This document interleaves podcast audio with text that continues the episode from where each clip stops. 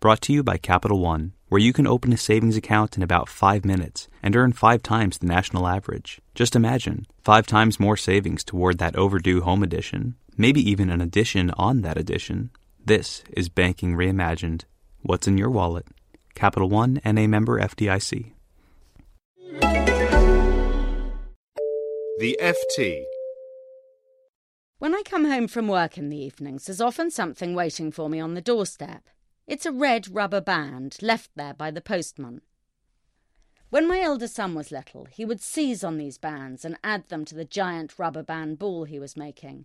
But now I scoop them up along with the junk mail that has been pushed through the letterbox and sling them into the bin. Last week I got an email from a reader who takes a more assertive approach to the stray bands. For years he's been collecting them in a pot, but when the pot overflowed recently, he emptied the lot into a large jiffy bag and sent it to Moya Greene, chief executive of Royal Mail. He pointed out that the little red bands carelessly discarded by her staff were an eyesore, a waste of rubber, and of money.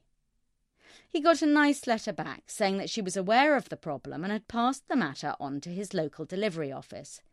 In due course, he got a second letter sent by the local manager, who confirmed that for years the Royal Mail had been trying to make staff aware of the inconvenient that the rubber bands cause our customers. It briefed all staff regularly about the problem in our cuddles, or did he mean huddles, and discussed the issue during work time listening and learning. The letter ended by telling the reader to contact the manager directly if he had further issues regarding elastic bands so that he could tackle the person responsible right away. In some ways, this wasn't such a bad letter. It admitted to the existence of a problem and appeared to take some responsibility for it. Yet what it says about Royal Mail, apart from the piffling detail that its managers can neither write nor proofread, is deeply troubling. If the company can't get its staff to do something as simple as pick up litter, despite years of bleating from the chief executive and line managers, and despite the fact that it claims to revere sustainability, it has deeper problems than losing about 40 million quid a year delivering letters. Royal Mail's conversion to trendy management practices evidently isn't helping. No amount of huddles or cuddles will ever crack the rubber band problem. As for work time listening and learning, what has Royal Mail become? A nursery school?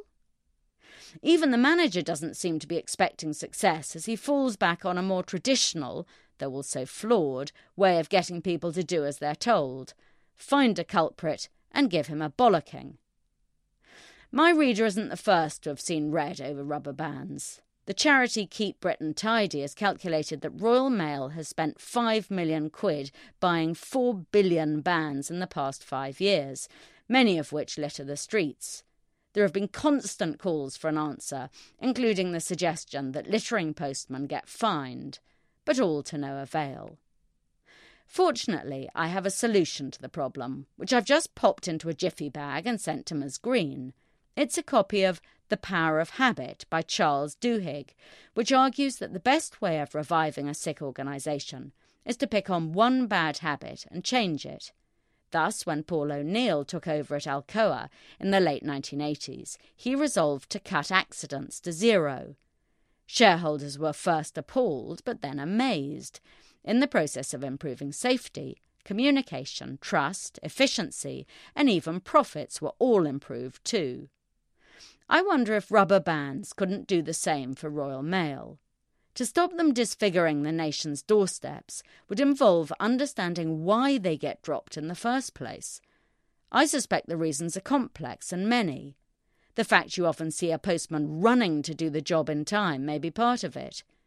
It may be that Royal Mail, despite its protestations, doesn't really care about rubber bands because they're too cheap.